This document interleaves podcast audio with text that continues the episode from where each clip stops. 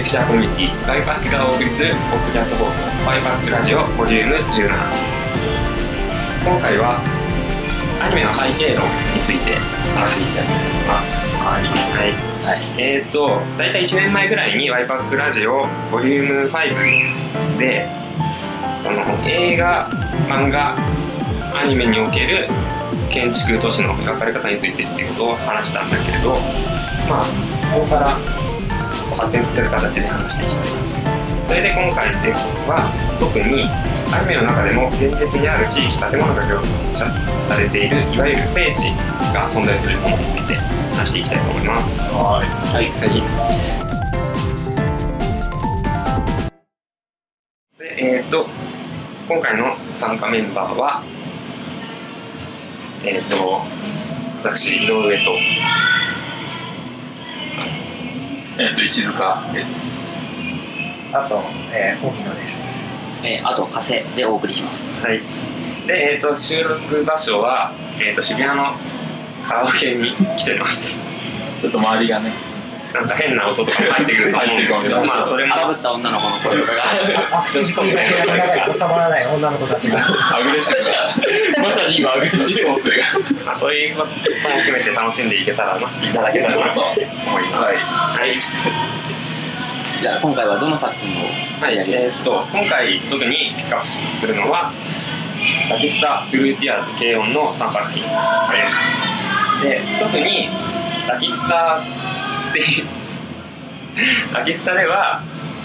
その聖地巡礼っていうものがかなり認知されたきっかけになった作品だと思うんで。でそこからまた同じアニメ制作会社の京都アニメーションの軽音であるとか、まあ、他の制作会社なんですけど、えーと、地方に本社がある PA ワークスっていうところが作った「ルーティアンズ」っていう作品でも聖地巡礼が発生して。いると。でやっぱりその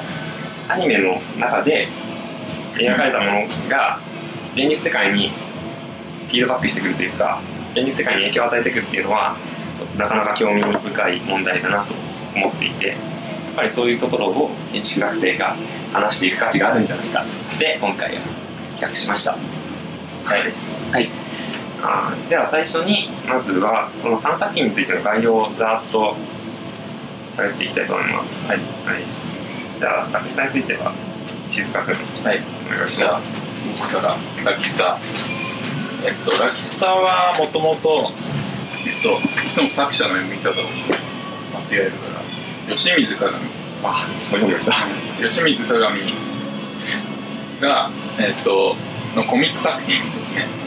でそれを原作としたテレビアニメーションが、まあ、今回主に扱っていくものですね。原作の方は「コンプティック」っていう雑誌に、まあ、2004年の1月から掲載されてて今コミックは現在7巻まで出てます。でテレビアニメとしては2007年の4月から2クール9月まで全27あ24話が放送されていてとさっきも言ってたんですけど制作は京都アニメーションですね。はい。でまあ、この作品が、まあ、かなり聖地巡礼のが有名になった先駆けとなったんだけども、まあ、主にその聖地巡礼で、えっと、主だった場所として、えっと、挙げられるのがというか、えっと、背景の設定っていうのが埼玉県の春日部市になってるんですけど、まあ、そこにある特に、えっと、一番有名なのは鷲宮神社かな。えっと作中に登場する、えっと、双子の姉妹がいるんだけどもそその家が、まあ、神社の宮司を父親がやってるって設定で、はい、その、えっと、アニメの中では、まあ、違う名称になってるのかな確か。と思うんだけどその鷲宮神社っていうのがその舞台として使われてすごいなんだろう参拝客が増加した倍増みたいな。倍増どころじゃないみたいな。関東でな20万人来るとかなんかもうそういう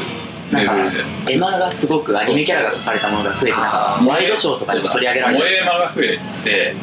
でもう最終的にはなんか神社側がオフィシャルで作ってるね今。ああそうなんだ結局なんか町内会とかも合同でなんかいろいろアニメキャラを使った商品を展開してって形で。今多分その柊姉妹のそのデザインしてあるなんか石碑みたいなのがぐらいで確かあれです。あのお祭りの時のみこしかなんかもキャラクターがうん。それ今を回上海かなんか行くんです有志の人が年表がねそうか担いだ。そうそう担いでそれが今もうまあ展示してるんだけど今度ま嵐山万博に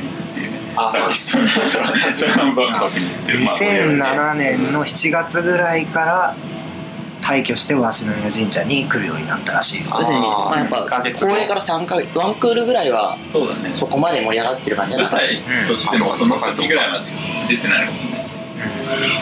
なんかねまあ面白いんだけどこう鷲宮神社側はそう2006年ぐらいまではもう普通のあのなんつうの活性化策をいろいろと取ってて、まあ、商工会とかと、えっと、タイアップしてコミカの歌詞やったりとかしてたんだが、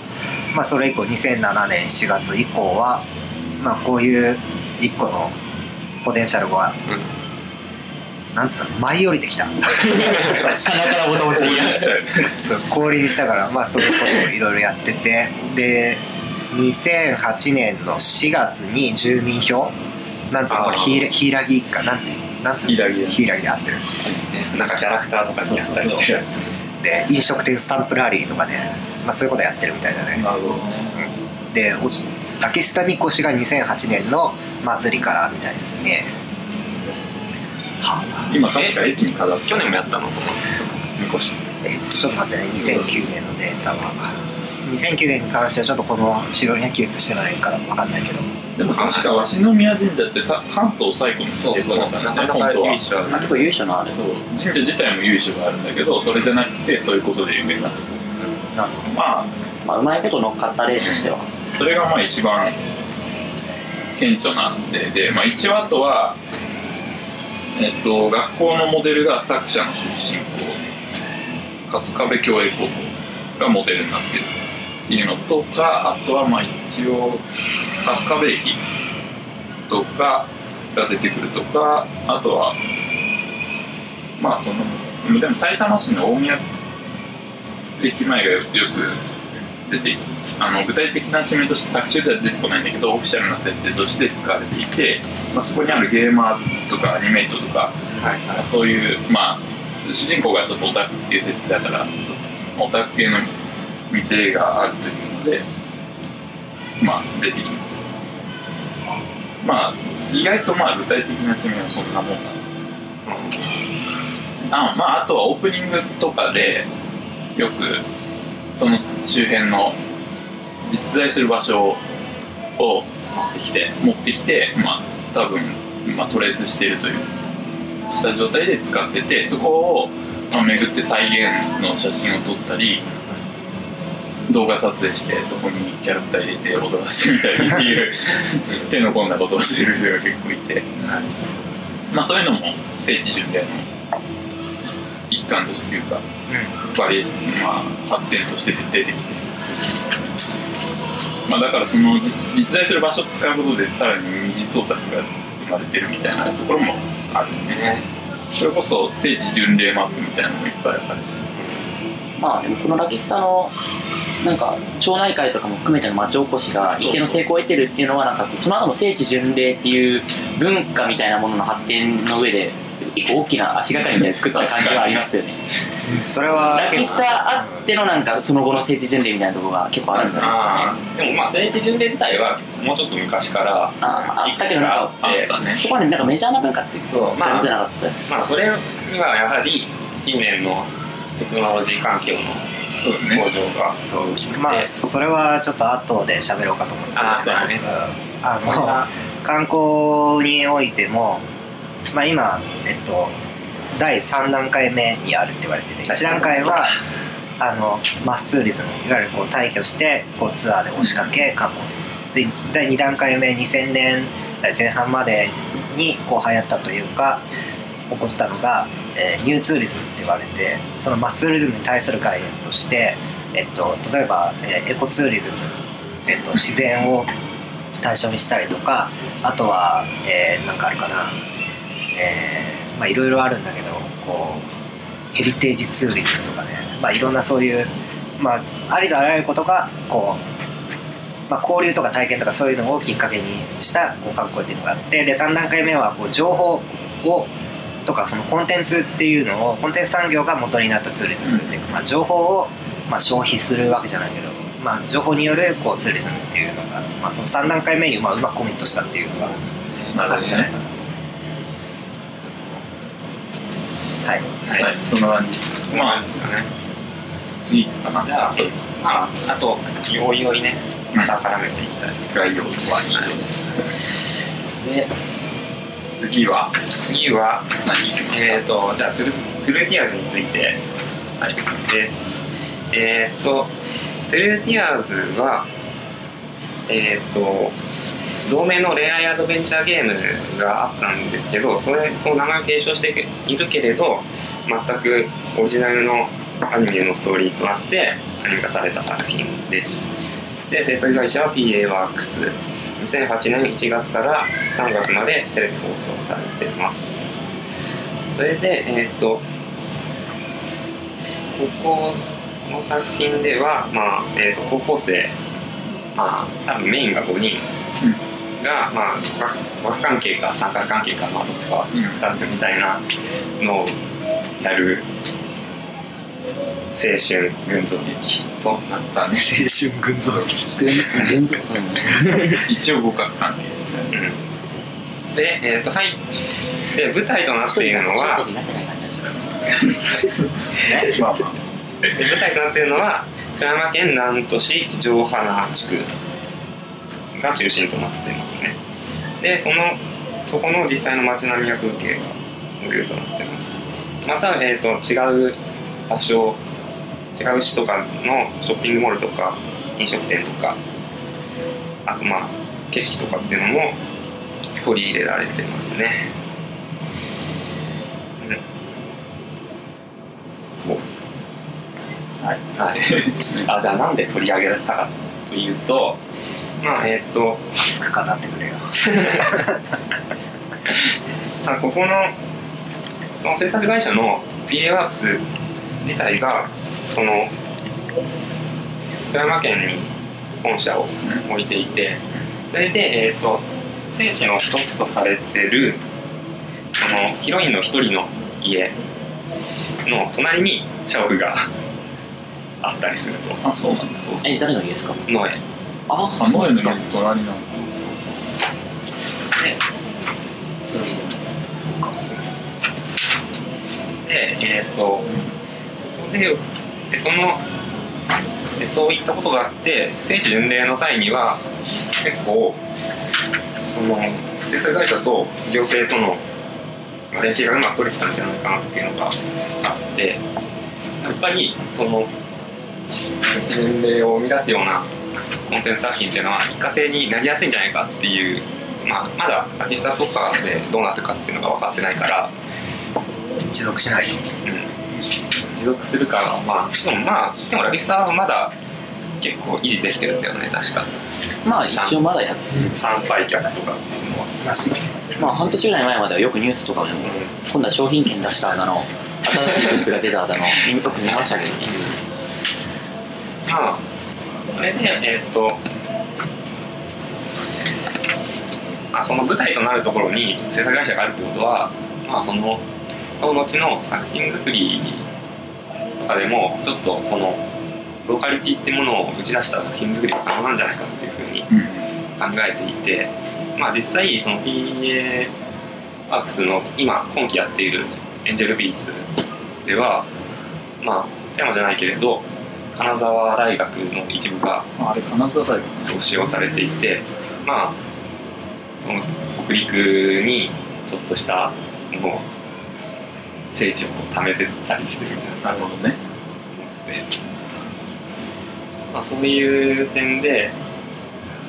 そのやっぱり地方の衰退が著しい、まあ、叫ばれる。なそう。だから産業としてアニメ産業としてそういったローカリティを打ち出していくっていうやり方は一つあるんじゃないかなと。まあうんラキスタの例から逆を作ってるわけですよねうんラキスタなんか上からふアニメから頭を降ってきた感じでうん。言ってますけど逆に人工的にそういうのを作り出そうとしてる感じは。まあまあ最初から狙ったのかどうかわからないけど。いけないけどまあそれをやっぱり地方にあるってことでうまくやっぱり乗まあっていけるそれがっていうこう活性化する活性化策になるっていうのに気づいたん。だよねそう。そもそも PA は設立の時に行政の支援を受けてあれだよねスタジオを借りてたりだったらまあそこでいい環境を作れればいいそうだねのは確かにある。あのまあその行政側がどこまでそれを狙ってたかどうかわからないけどある一つのこうまあ想像として言えるのかわからないけど、うん。そういうなんか政策というかのがあってでそれでまあアニメスタジオを誘致しましたと、まあそしたらこういうことがうん。誘致というかまあえっとそのまあ社長がね社長が結局その地元が富山だったからもうそれで作ったっていうのが。まあいい関係を築けてそれがうまく活性化につながってるっていう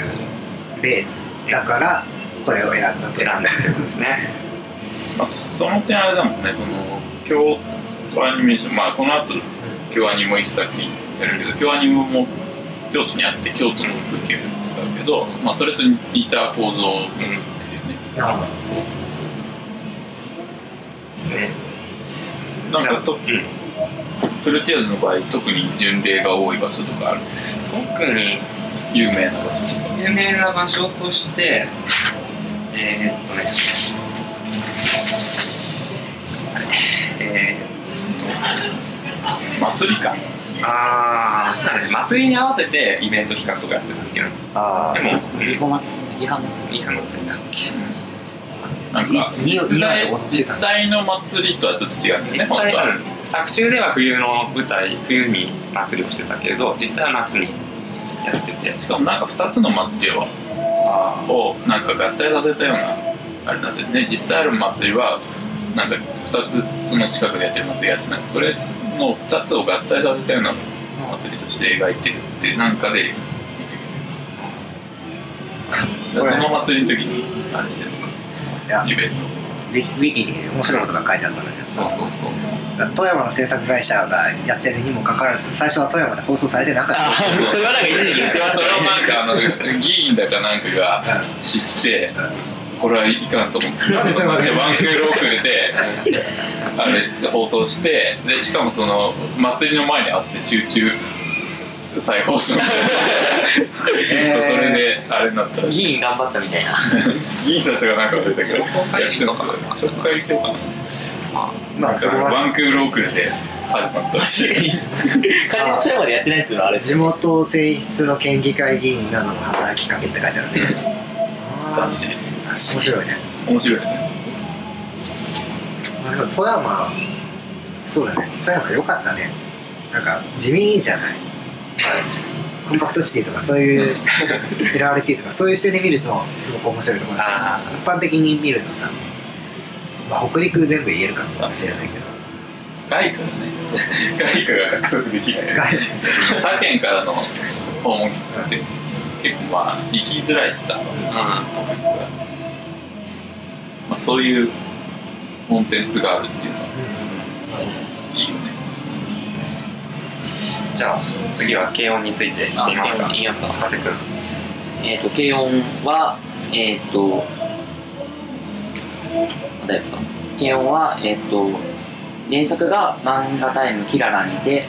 えー、カキフライさんによって連載されてる4コマ漫画。でえっ、と今回はそれを原作としてえっと、鈴宮春日の憂鬱やラキスタを手掛けた京都アニメーションが制作しているアニメ、えっと、現在2010年4月から第2期が放送されてまして第1期の方が2009年の4月から6月に放映されてました。えっと原作の方は4コマ漫画ということで背景はそこまで書き込まれてないんですけどもアニメ化に際して多分京都アニメーションの方である程度背景の選別を行ってると思うんですけどえっと描画モデルとしては京都市内の背景を多く使ってましてで、えっと、基本的には修学院でしたっけ？の修学院。周辺が。周辺あたりに多く描画モデルが使用されてますけれども、えっと、第2期4話でえっと原作と同じように関東方面から新幹線を利用して京都に修学旅行に行くシーンがあるんで設定上としては多分主人公たちの居住地域は関東地方だと思われるっていう。そうですね まあ向き的に。進行方向と富士山の向き的に完全に関東地方でしたね。はいモデル背景のモデルは向こうだけどそうです。京都。住んでるのは関東っていう設定なんです。あ設定？設定決められてないけどなんか描写であなるほどね。なんか新幹線で京都行く行きの時に新幹線に進行方向に対して右側に富士山あったんで。そうですね。でえっとまあ軽音に関しての、まあ、設定としての場所はまあともかくとして今回の聖地巡礼に関してはえっと主人公たちが通う高校の私立桜ヶ丘女子高等学校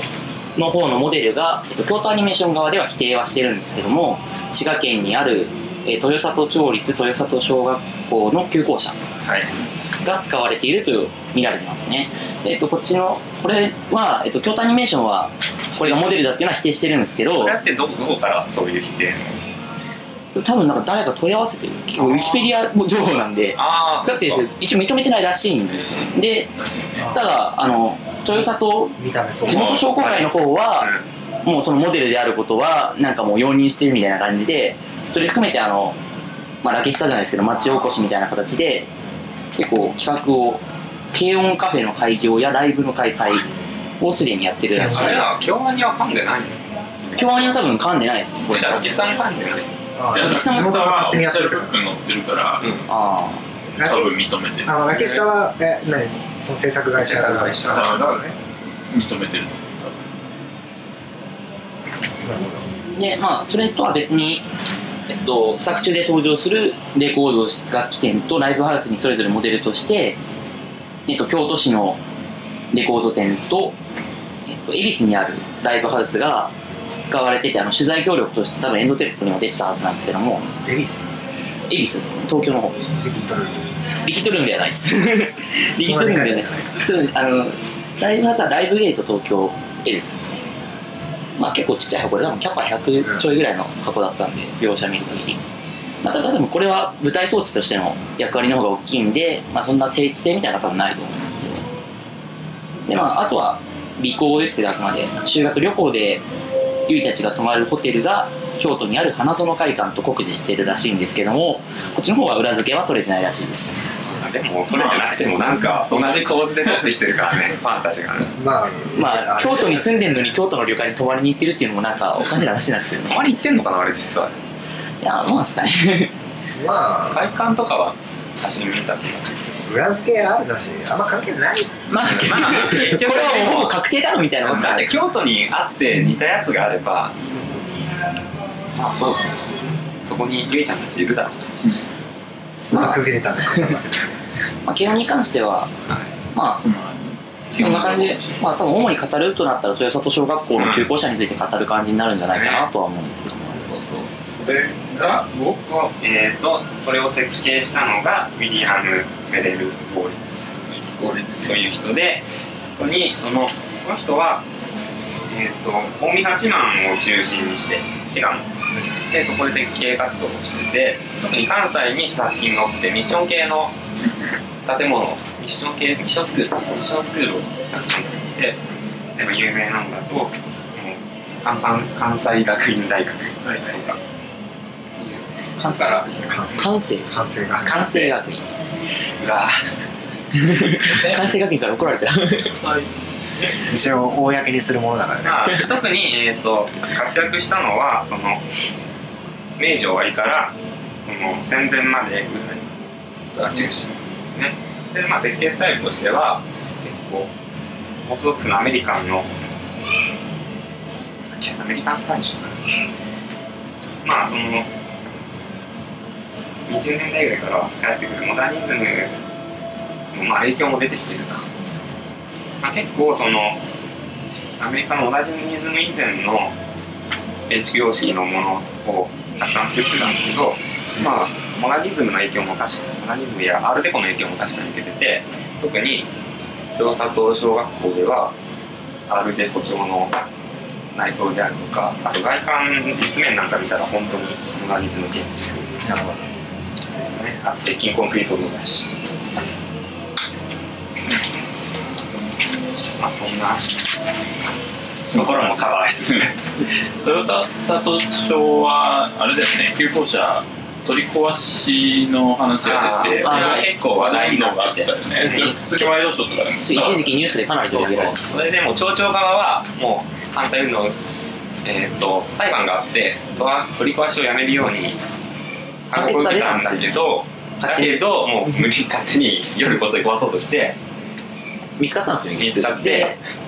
ダメみたいな。どどこが壊そうとしたその町長側が壊そうとしたそうそうが壊そうとし結て構前にさ有名あのーあれだよね。えっとなんだっけ噂の東京マガジンのさあのなんだっけ。そこで言われるとちょっとわかんない。えっと噂の現場かっていうさこう問題が起こってる場所に行ってこう取材するっていうコーナーがあるんだけどはい。日曜日の「アップにお任せ」の後にやってる番組で。はい。それでね見た記憶あるわそういうの結構結構一時期取り上げられました。スキャンダル性も出たしセンセーショナルなんか裁裁判のところですでに取り上げられがちだったところをなんか夜中に無理やりぶっ壊そうとしてますますなんか取り上げられるみたいな。で結局なんか今は記念館的な使われ方をしているんですよそれで、ねえーっとその隣というか向かい庭を挟んで向かい側に新校舎が建てられてて、まあ、その新校舎もなんかいろいろなんか不備があるとか言ってて裁判とか思ってるらしいんだけど、おいおいってまだ残っててよかったなってそう、うんまあそれで、えーっと結局その金誰もが入れるところとしてオープンしたのが2009年の5月30日だったかあ今みんな入れるうんそれだかはらもう巡礼しやすいそうそうそう。なんか音楽室のところとかにはファンから寄贈されたギターだのベースなのが飾ってあるっていう。おーでなんかもうそういうでなんかこの前確かギターの盗難があったっつって記事になってましたよ。まあそこで、えー、と結局軽音ではその音楽室というか物質が結構メインで描かれててだからその物質で行われたことがアニメで行われたことが翌日になってなんか再現されてたりする昨日の話再現みたいな。そう黒板に書かれてたところがなんか変わってたりあとなんか焼きそばパン食ってたら焼きそばパン次の日に置いて写真撮ってたりとかして。